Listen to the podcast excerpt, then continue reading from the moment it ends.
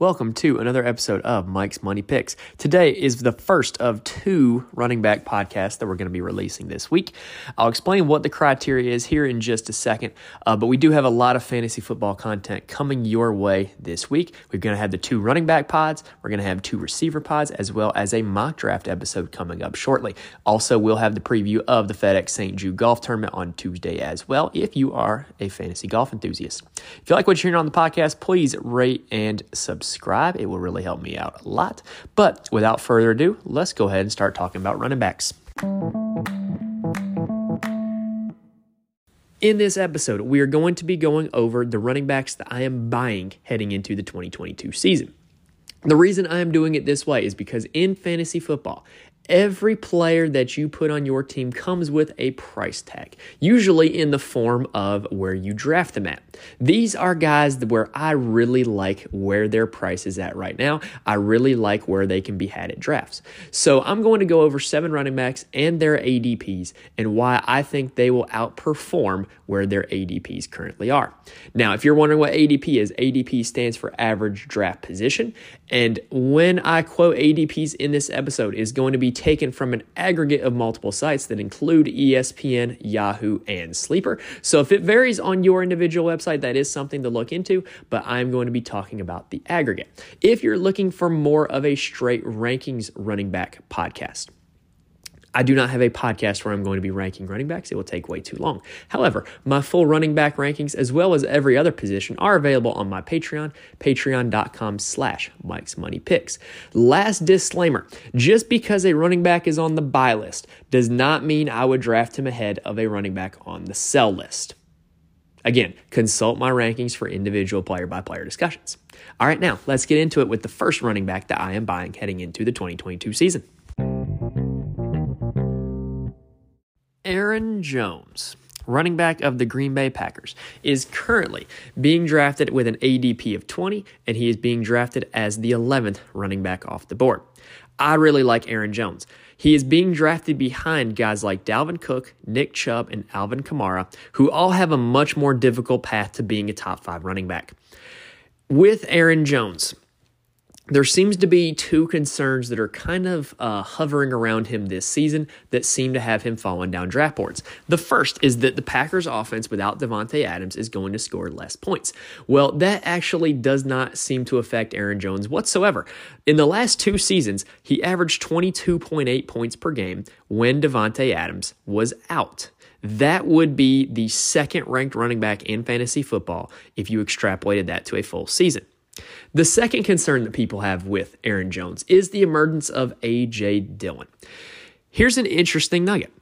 Aaron Jones averages more fantasy points per game when A.J. Dillon is active. Seems counterintuitive, right? Not really what happens is when AJ Dillon plays, Aaron Jones sees all of the passing down work. AJ Dillon is not a pass catcher.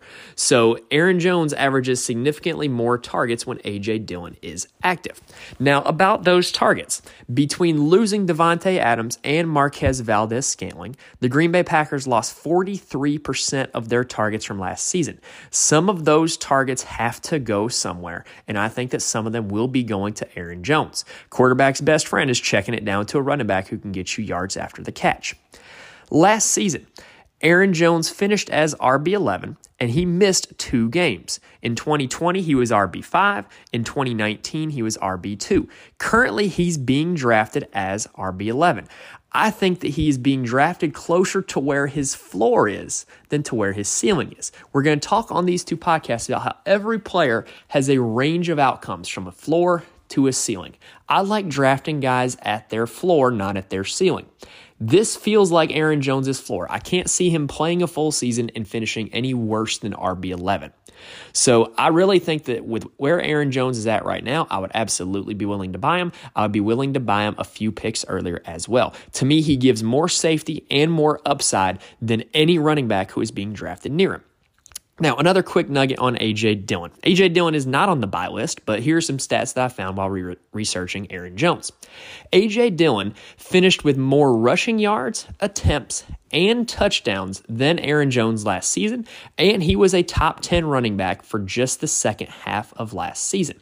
Being pro Aaron Jones does not mean I am anti AJ Dillon. I think there is room for both of them to be successful in fantasy in Green Bay's offense, and I think that Green Bay's offense is something to pay close attention to as we get closer to the season. The first running back I am buying is Aaron Jones. Second running back that I am buying is Javonte Williams of the Denver Broncos. He is currently being drafted with an ADP of 21 and is the 12th running back coming off the board. Last season, Javonte Williams finished as RB 17. The main concern around Javonte is the fact that Melvin Gordon is still in Denver and there's the possibility of a backfield committee. Like I said, he finished RB 17 last year. Melvin Gordon was still there last year. I cannot envision Melvin Gordon having a bigger role this year because he is only continuing to get older, and Javonte Williams is entering his second year and now has more experience in an NFL offense. It's also important to note that the Broncos signed Melvin Gordon at like the absolute tail end of free agency. He went around to other teams, you know, looking for to see what he could get, looking to see if there was any interest, and he ended up back at the Broncos, and the Broncos were kind of like yeah, we'll, we'll resign you. But it doesn't seem to me like he features into their long term plans. I also think that the Broncos offense will be better with Russell Wilson under center. Russell Wilson led teams in Seattle love to run the football, especially when they get in the red zone. I think there's incredible upside for Javonte Williams.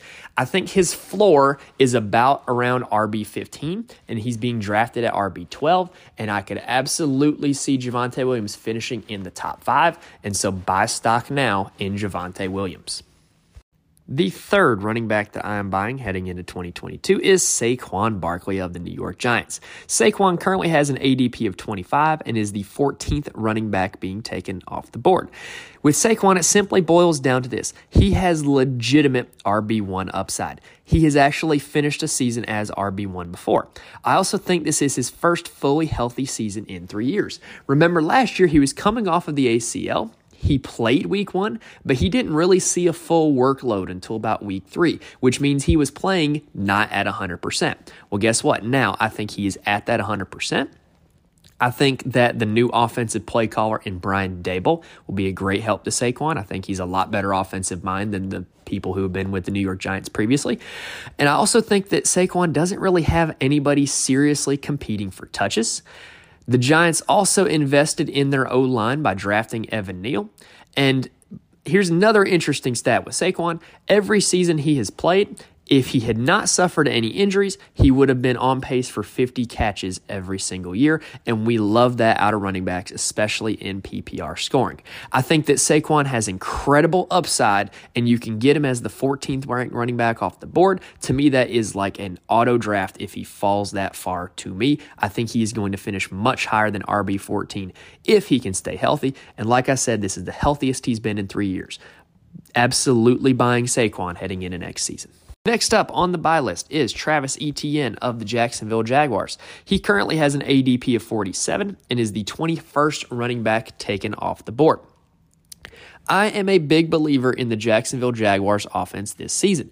I think with the coaching change from Urban Meyer to Doug Pederson, I think they now have a legitimate NFL offense, whereas last season they did not. Doug Pederson is a great offensive mind. He won a Super Bowl with Nick Foles. Anybody who can win a Super Bowl with Nick Foles has an above average offensive mind.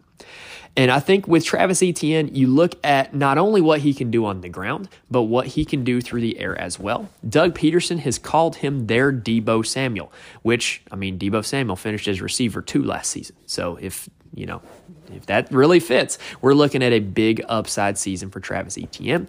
I have faith in Doug Pederson to find creative ways to get him the ball. Now, if you're sitting there thinking, wait a minute, we've never seen Travis Etienne do this in the NFL. I totally get that. But let me tell you this. If you add up 2019 and 2020, Travis Etienne led all of the NCAA in broken tackles total for those two seasons. What also plays into his favor is that last season, in his rookie season, Trevor Lawrence checked down on 11% of his attempts. And I don't think any of the backs he was throwing to are necessarily as good as Travis Etienne was at catching and running after the catch. So if that 11% check down rate continues, I think you're going to see a lot of targets and a lot of yards for Travis Etienne. Uh, we're not also looking at a guy who's just a receiving back. He's a do it all guy. He did it all at Clemson. He weighs 215 pounds. He definitely has the size to still be in, in the red zone and at the goal line. And I think Etienne possesses incredible upside at RB21.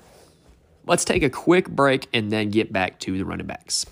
If you would like to see my full rankings heading into the 2022 fantasy football season, check out my Patreon, patreon.com slash Mike's Money Picks. All of the rankings are available on there for free. And there is a plethora of premium articles that are designed to give you more stats and numbers to help you win your fantasy league this season. So check out the rankings, check out the articles, and if you like what you're hearing on the podcast, please rate and subscribe. Now let's get back to the action.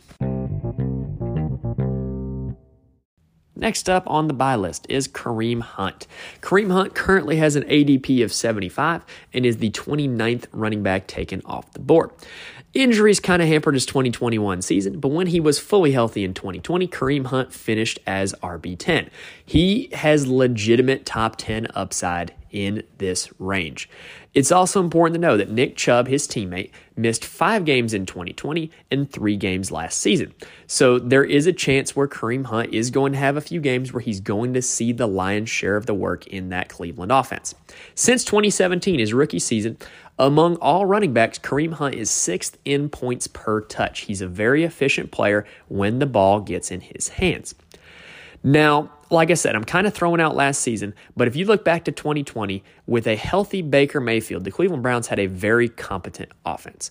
As deplorable as I think the Deshaun Watson suspension is, it is a situation where we as fantasy owners can take advantage of the production. What I mean by that, I expect the Cleveland offense to be very effective with Deshaun under center for the last 10 games. I think QB play is going to give both of the Cleveland running backs an opportunity to score a lot of points because they're going to be in the red zone. And Kareem Hunt is the guy who's going to be getting the check down throws. Now, I did all this research for Kareem Hunt, and this morning he actually requested for a trade that puts him in a very precarious position.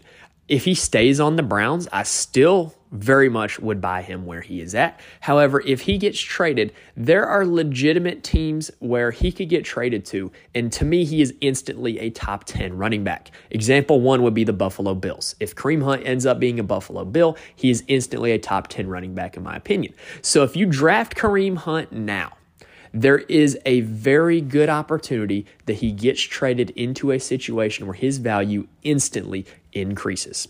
I like him where he's at on the Browns, and I really like where he's at if he gets traded to a better situation. So stay close in monitoring this situation as time goes by because it's very fluid, as a lot of situations in the NFL are, but he could find himself in a situation where he can put up fantasy points in bunches this season.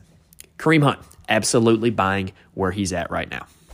Next up is Chase Edmonds of the Miami Dolphins. Edmonds is currently being drafted with an ADP of 92 and is the 34th running back off the board. What I think is important to know about Chase Edmonds is that the Dolphins made it a priority to sign Edmonds. He was one of the first key free agents that was signed when free agency opened up this offseason. The Dolphins' new head coach, Mike McDaniel, his offense lends itself to running backs with a similar play style to Chase Edmonds, like we've seen with Elijah Mitchell, like we've seen with Raheem Mostert, Deebo Samuel. That offense is really an offense that is running back friendly. In 2021, Mike McDaniel's offense in San Francisco was fourth in running the ball out of all teams in the NFL. So guess what? If the Dolphins rise to fourth, Edmonds is going to be getting the bulk of those carries because right now Raheem Mostert is not quite fully healthy. I think even if he does get back to being active for week one, he might not be 100%. It's also important to know that in terms of points per touch, I mentioned this stat with Kareem Hunt earlier.